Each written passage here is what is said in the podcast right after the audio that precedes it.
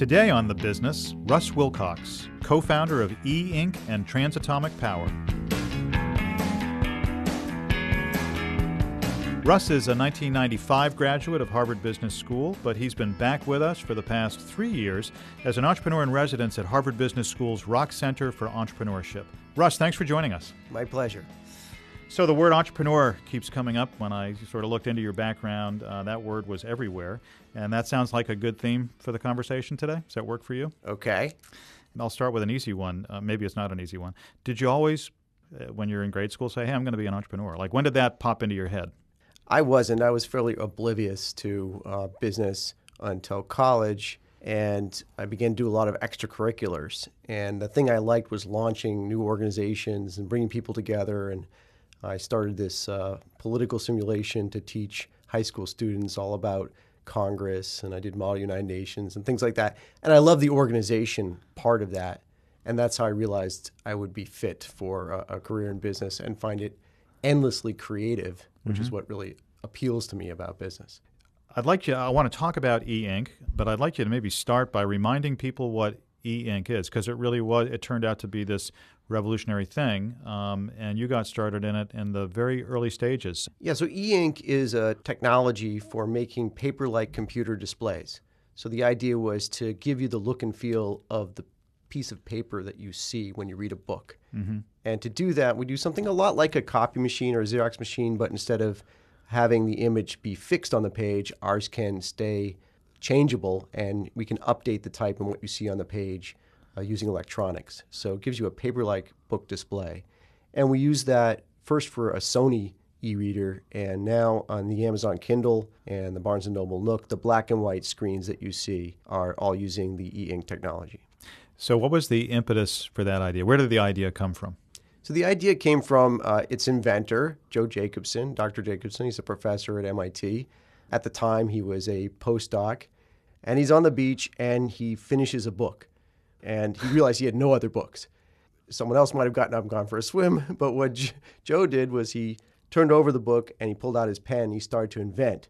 What if I had a book that never ran dry? Wow. And I could just have any book on the beach. Well, it would have to be sunlight readable.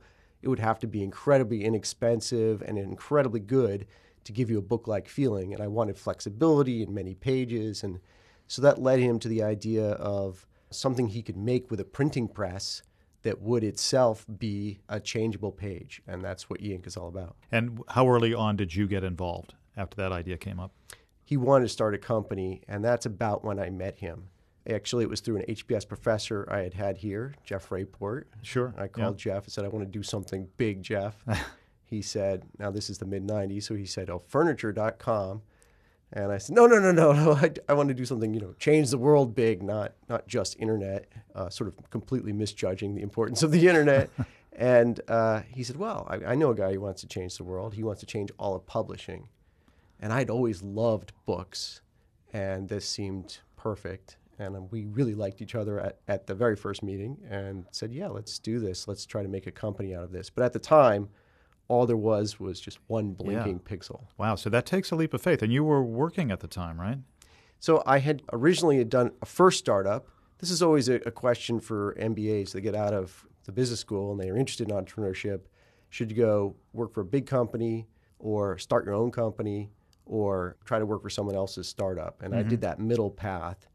And I had done that for about 2 years and realized that I had the interest to start my own company. So I was looking for technology at that time and working part-time for a consulting firm I had worked for earlier where they were willing to bring me back and give me some space to go look for the next thing. So did E Ink meet your goal of changing the world? Was it as powerful an idea as you hoped it would be? It's been intensely satisfying, actually. So far, we have shipped 70 million e-readers. The downstream system revenues, if you take not just our ink and the displays, but the devices and all the books that have been sold through those devices, just the e-ink devices, is on the order of $10 billion. Wow. Which all came out of Joe's head. So that's been intensely satisfying. What are some of the biggest challenges that you encountered that you didn't expect? Well, I think Joe was visionary in anticipating that the technology could be about 1,000 times better than it was when we started the company. I mean, it was a really shabby looking little dark gray, light gray. And he was right about that. And he predicted that would take about 2 years. And it did. Within 2 years, we had a much better looking Pixel. But then it took another 2 years to make the technology robust enough that it could survive sunlight, high temperature, low temperature, humidity. And then it took another 2 years to be able to manufacture it repeatedly with a quality level that a company like a Sony would accept. So instead of being 18 months or 24 months to revenue, it was 6 years. Wow. And then when the revenue started, we were shipping e-readers to everybody who wanted to do e-reading, which was a market of almost zero. Mm-hmm. And so we had a chicken and egg situation of waiting for the market to develop. But each year, from the moment we started shipping, each year we had about 100% growth, but it was just from a very low base. But if you grow 100% 7 years in a row, right, it's a good situation. But you don't know that's going to happen. So was there a moment in time at which you said, oh my gosh, I think I've made a mistake? Yeah, about the midpoint, year 6 or 7, we had spent $100 million. We hadn't shipped anything. So 6 years, $100 million, nothing shipped, some upset people. And some of our team started to kind of give up and leave. And it was a tough moment. And I began to wonder, gee, was this the right bet? Maybe I should have done something else. And? Well, I think a lot of entrepreneurs sort of have this problem. It's one thing to take the leap of faith to get into entrepreneurship, and that takes a lot of courage and belief. But after a while, you begin to confront the reality of how hard it is to start the business and all the problems you didn't anticipate come out of the woodwork. Right. And I really think it's sort of year 2 through 5 that entrepreneurs can face a deep soul-searching moment. For me, I just kept looking at the technology and the product, basically, and saying, this will be so amazing for people when it comes out. Mm-hmm. Even though I've spent $100 million, I'll probably never earn a dime on my stock. I've just got to keep at this, because it's the best thing I can bring to the world. Yeah. It's an important advance in its own right, and millions of people will be thrilled with this. And so I decided to stay with it because of my faith. Interestingly, the moment I made that decision, actually stock started to accumulate a lot of value. Yeah. But it really was a switch from putting stock value. A lot of people might say MBAs believe that your sole goal should be to maximize the value of the stock. But after I started to put the value we could create for the people, for the customers first, you have to think about stock value, but put the people and the customers first, then everything switched and the company started to fly. And that's probably coincidental, but maybe not. But it's a powerful lesson. That's a really powerful lesson to learn. And there's a quote that you have referenced in the past that John Doerr said. Do you recall that? Yeah. First make meaning, then make money. Right. That's absolutely right. That's a very powerful lesson. So let's fast forward. We know E Ink turned into a huge success. You did change the world. You changed the way people consume published information. My mother is the ultimate litmus test on this. She's a voracious reader. She doesn't buy hardcover books anymore. She's reading everything on Kindle. So that's one success that you can look at. And now you've taken on a completely different kind of a challenge. You're trying to affect another change in the world. Can you tell us about Transatomic Power? Yes. After the ride with E Ink, I took some time off, and my family and I traveled around the world and sort of took a look at what was out there and what needed to be done next. Mm-hmm. One of the main things that we came back with was about sustainability and observing a lot of pollution, a lot of overcrowding, a lot of overburdening of the Earth's resources. And so I began to look for ways that were leveraged. What could one person do or one group do that would really affect the course of mankind and try to head off what I thought would be a growing problem over time? Were there things that happened to you on that trip that sort of confirmed for you that Transatomic was the next thing that you wanted to take on? So I vividly remember traveling in Jordan and driving through the desert and watching plastic bags. It should be a pristine, empty desert. No one lived anywhere around, tens or hundreds of miles. And plastic bags just rolling through the desert. Mm. Jordan is a country which has accepted over 1 million refugees. And they really have a hard time putting them up. And the people I was speaking with explained to me that they're now drilling into the very last freshwater aquifer that remains in Jordan. And at the rate they're going to have drunk all that. Mm. It's a large cavern. They're going to drunk all that water in 20, 30 years. And it took hundreds of millions of years to collect that water. So we're down to the last decade or two before something is needed to come along. And in this case, you could use nuclear energy to transform a lot of ocean water into fresh water for these millions of people to be able to drink. A second moment came for me when I was in Tokyo when the Fukushima earthquake happened. Mm. We were at Sealand, Disney Tokyo, so we were having a great time up until about 2 in the afternoon. Were you underground when that happened? Yeah, so at the center of the theme park, there's this giant ride that looks like a big volcano. So what you do is you go under the volcano, and it's journey to the center of the earth, and so you wait in line. It's like a 90-minute wait to get in line, and then you do this cool ride, I guess. I never got to go on the ride. And all of a sudden, everything started to shake and rumble. And we were like, wow, this is great. What an awesome ride. Yeah, you're going to have this fun time. Hey, this is excellent. And then it kept going, and I saw hundreds of Japanese people. And there had been tremors earlier in the week that they just laughed off. That were like 6-12. But when this one hit and continued, you could see the blood draining from their faces and people starting to cry. And they were all very brave. And very well organized. No one ran for the exits. Everybody just shelters in place. Everybody just crouches down and waits. But the fear that they felt made me feel afraid because they had seemed so cavalier about the earlier earthquakes. So I really experienced firsthand the terror of being with your family and your children in a city, in a strange place where you weren't sure you were going to be able to leave. 30 million people all go to the airport at the same time. So I really felt that fear of, not just fear of death, but fear of letting my children down by putting them in a harmful circumstance. Mm. And I deeply understood the need for a nuclear technology that would give you the clean energy without the risk. So one way to think about this problem is, how do we get clean energy in copious amounts for a low cost? Because if we have enough clean energy, we can sort of fix the problems of the past as well as prevent the pollution of the future. Mm-hmm.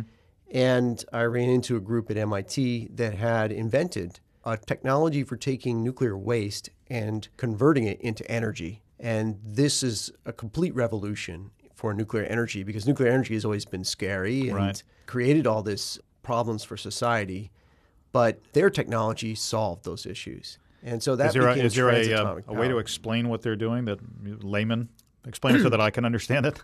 Yeah, the way to explain that is that in a normal power plant, you have solid bars of uranium and pellets. And as the uranium is fissioning, it's releasing all sorts of byproducts which cause it to not work as well. And so within just 2, 3, 4 years, you've got to take that rod out and throw it on the trash heap. It's a little bit like if you had a birthday candle and you sang happy birthday, you blew out the candle, and then you yanked it out of the cake and never used it again. Mm-hmm. Okay, well, imagine 50 years of these candles, which have been supplying 20% of all the energy in the United States. You'd have a colossal amount of fuel potential that was just never used. In their version, instead of having a solid rod, you dissolve it into salt, and a special kind of salt, which stays molten only at very high temperature. And so when you're using it, it's like a soup. Mm-hmm. It's as if you melted the wax for the candles and sort of burned a liquid candle wax. I get that. At the end, you get very little residue. And so they're eliminating all the waste, and they're taking the waste from the old stuff and able to use that. So the other nice thing about this is that if the system is unable to get enough cooling, then the wax solidifies. And so you're in a situation where the system can shut itself down without any human intervention. So the fear of radioactivity is greatly reduced through this approach. Right. A common misperception about nuclear power is that, if the hero doesn't save the day, then it will explode like a nuclear weapon or something. This is absolutely wrong. Yeah. The fuel used in nuclear power plants can never form a bomb and fission and explode like that, because it's just absolutely impure. It's mostly impurities and only a little bit of uranium. So there's nothing about a nuclear power plant that can ever explode like that. But what can happen is, if it overheats, is that it creates a leak and some radioactive steam comes out, and then you've got radioactive particles spreading out, and that's not good, and that causes people to have to evacuate. And so this is a drastically different type of enterprise than E Ink. Now you're dealing with fear on the one hand, but also policy, government policy, and an entrenched energy industry that likes its fossil fuels. And you know, this is a different kind of a challenge. How much of what you learned at E Ink applies on your day-to-day work with Transatomic? The part about E Ink which I learned to persevere is entirely relevant. And the part about E Ink where I learned to work with scientists and hard technologies, and I discovered I loved that. That's very much at the fore of Transatomic because you're working with incredibly brilliant people. Yeah. The part about government policy was new to me, and that's been interesting. We have a larger crisis in the United States right now where we have stopped funding basic research as heavily as we did. And this is going to hurt our economic futures 5, 10, 20 years from now because of the decisions we're making today. So really, I should make a plug in there that the country should be funding more basic science than it does. Mm-hmm. And Transatomic is an example of how funding science can be far more economical than trying to clean up huge global problems like global warming. Right. Let's talk a little bit about what it means to be an entrepreneur in residence. That doesn't roll off the tongue very easily, but you're back here at HBS after having been away. So are the students that you're seeing day-to-day in the Rock Center, are they like the students that you went to school with in 1995? I think they're similar in the sense that they're really smart and highly accomplished people. They seem to me to be maybe a bit older and a bit more, not jaded, but veteran, more experienced, perhaps because in this day and age, you can readily see information about everything all the time. Yeah. And so the MBA students are incredibly impressive. And the ones I see have thought seriously about startups and entrepreneurship. And it seems to me that maybe 15 or 20% of the class wants to do a startup very strongly, whereas when I went to HBS, it might have been 5%, yeah, you know, and maybe someday 10%. So we've at least doubled the number of people who are strongly interested in entrepreneurship. Why do you think that is? What do you think drives that? I think that's a conscious decision on the part of HBS that the growth comes from big ideas, that the soul of the business profession cannot just be about making money, but has to be about changing the world for the better. And I think a notion that has really become prevalent at Harvard Business School is that your startup is not just a way to make money. It's a way to transform the world for the better. I hear that a lot. Mm-hmm. I see people honestly searching for that and trying to make meaning out of their careers in this way, and I think it's great. What would you say to a student out there who's listening to this, who's thinking about entrepreneurship, but really have always pictured themselves in an established firm, you know, consultancy or whatever, doing more traditional stuff that an MBA has done in the past? They should stay with an established firm. Yeah. Yeah, pretty much. I think the people tend to become entrepreneurs, I mean, at the very early stage, because they just don't fit well in a big corporation. And I say that with full knowledge that it's both a compliment and a bit of a criticism of a lot of entrepreneurs, that they just wouldn't be happy in a large organization. So if you can see yourself being happy in a large organization, you might as well go and do that and be happy, and you take less risk, less stress. And in a big company, you really can accomplish a lot. If you're leveraged by an organization of thousands, you can make a huge impact on the world. And I think careers in big companies can be very satisfying as well. So I have no predisposition that startups are the only way to do something positive. When you should start your company is when you're gripped with an idea and you can't think about anything else. And you're waking up in the middle of the night and you think the world is going to end if you don't do this. I mean, you need that passion. Can't even imagine that anything other than this will happen, and then you've just got to do it. And so when you're seized in this way, it's time. Can you give us a glimpse into what is about to grip you next? I don't know yet. I'm talking to different people about some really incredible ideas, so hold that space. Tantalizing. Yeah, I feel tantalized. We're going to have you back for another episode. Well, let's talk next year. Russ, thanks for joining us. Yeah, my pleasure. The Business is the official podcast of Harvard Business School. We publish twice monthly at hbs.edu/thebusiness. You can find all of our interviews there. If you've got a topic you'd like us to address, tell us about it. Again, you can post your comments and questions at #thebusiness. and subscribe to The Business on iTunes U or follow us on Harvard SoundCloud. Thanks for joining us.